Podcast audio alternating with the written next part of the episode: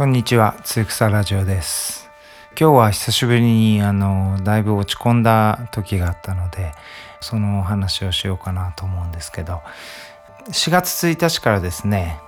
目黒のポタリというギャラリーで松本光夫っていう今も最近2ヶ月に1回ぐらいですね受付に入ってくれる陶芸家の友達がいてその友達と一緒に展示をすることがあの半年前に決まりました。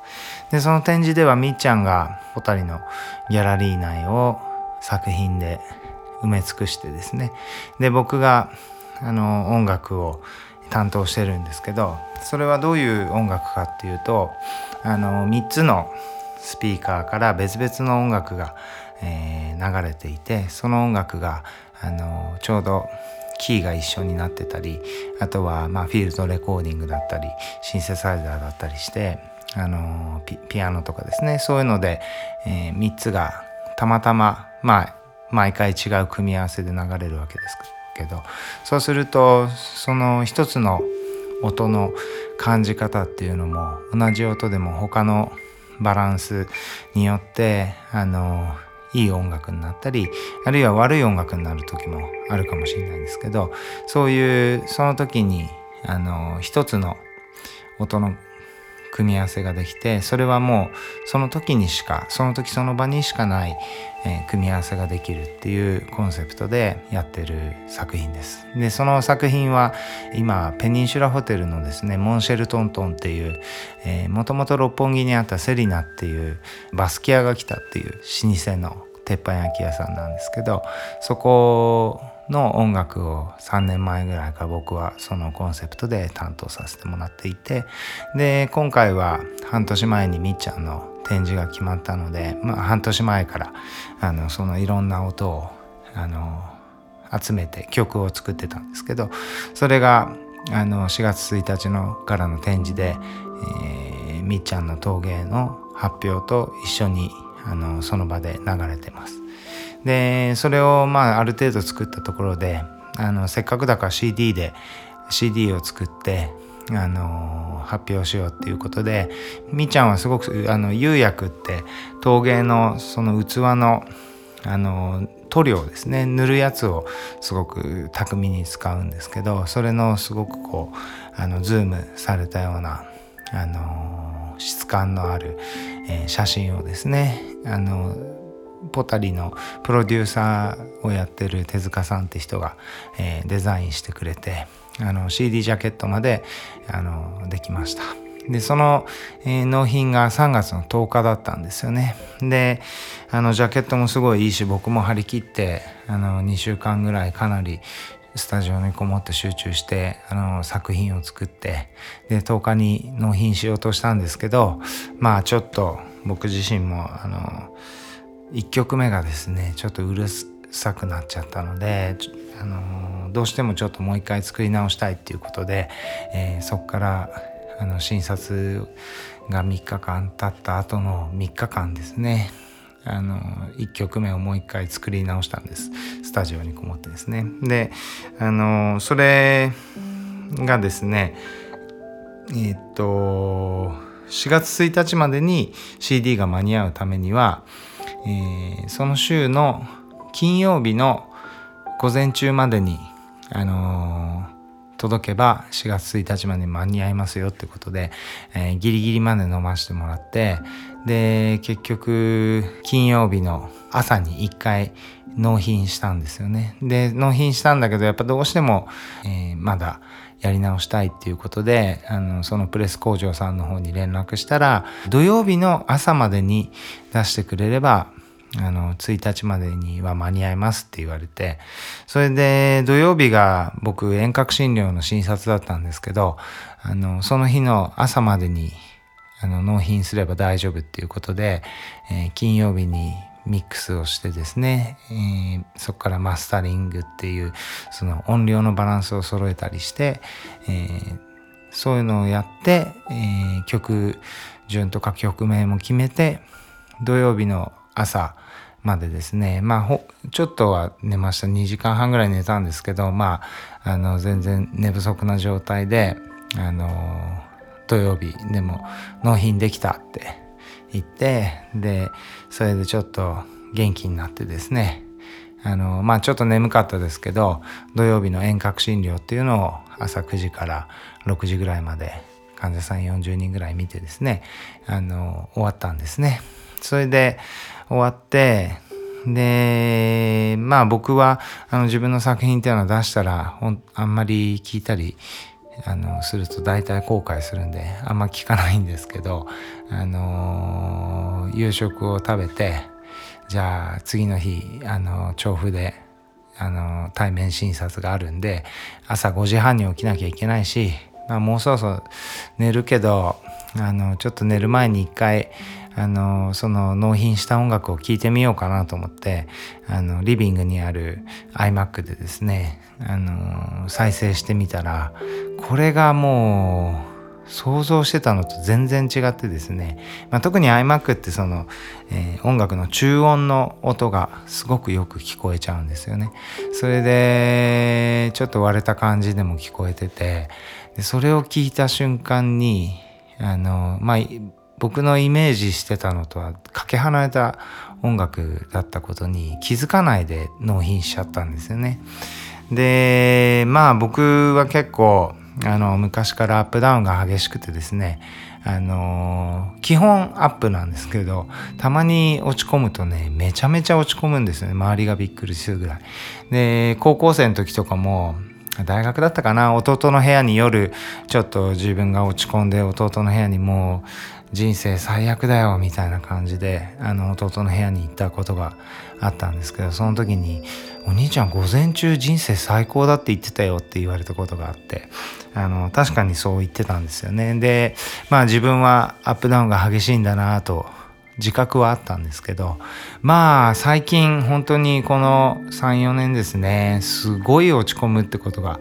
あんまりなかったんですよね。で家の中でも割と誰かが怒ってたり機嫌が悪いとあの僕が話を聞いてこうななだめるみたいなキャラで落ち込んでも意味ないよみたいなあのそういうキャラ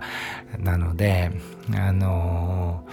まあそれの僕がですねリビングでその聞いた瞬間にドーンと落ち込んでですね頭を机にこうあの伏せてですねああ本当にやっちまったみたいな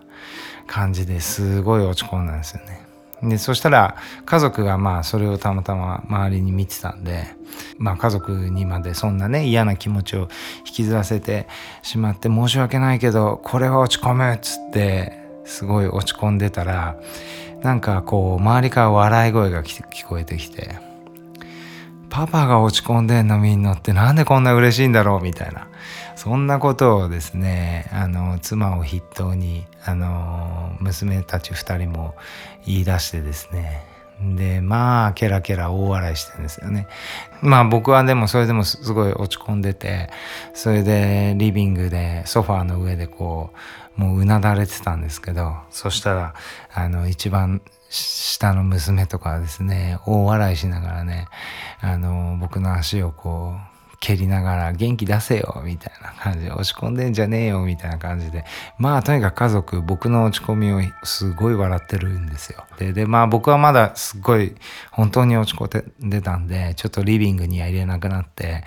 スタジオに行ってもう一回聴こうとしてでスピーカーで聞いたらもう本当にひどい音楽になっちゃっててまあやっぱ寝不足でやるのは本当良くないなと思ったんですけどでもそその時にハッと気づいて木曜の朝に出しても17金曜日に出しても4月1日に着くっていう連絡が来たんですよね。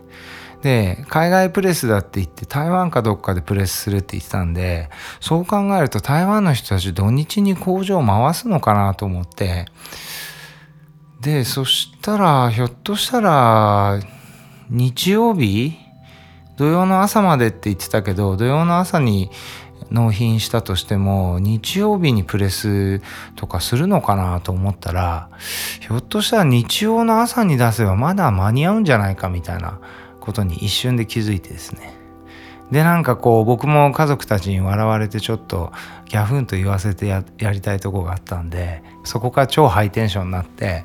家族の前に行ってあのひょっとしたらまだ間に合うかもしんないみたいな話をして戻ってたんですよね。そしたらまあよくこうテンション変わるねみたいなこと言われてたんですけどでも明日5時半起きだよって言われて、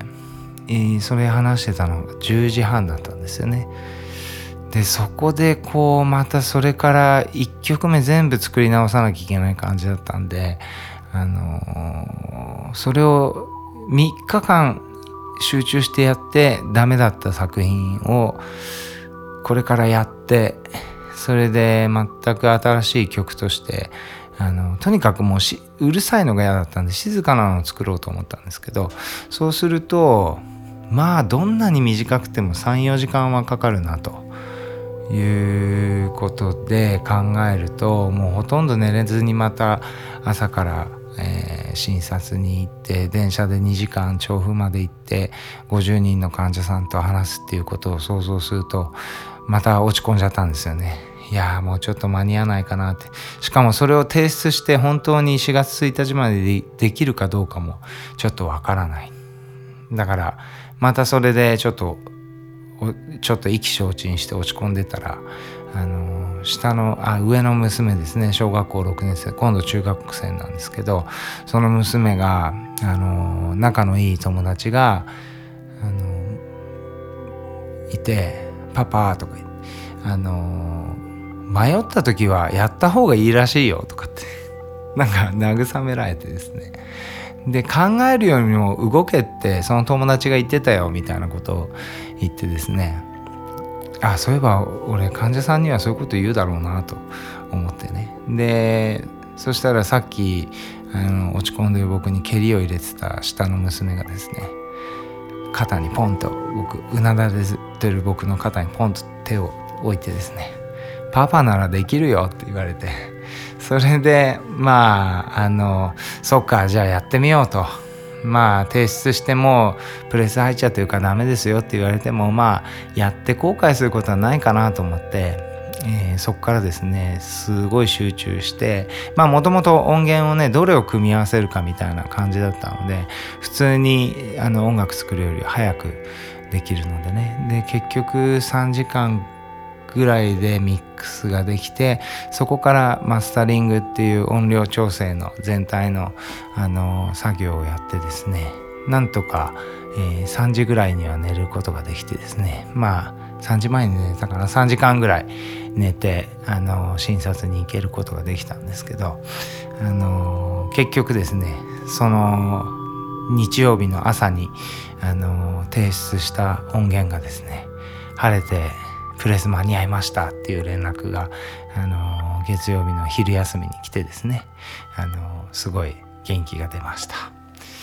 それでまあそういう CD があのちょっとドタバタしましたけどちょそういう CD があのできましたのであのぜひ聴いてもらえればなと思いますその CD っていうのは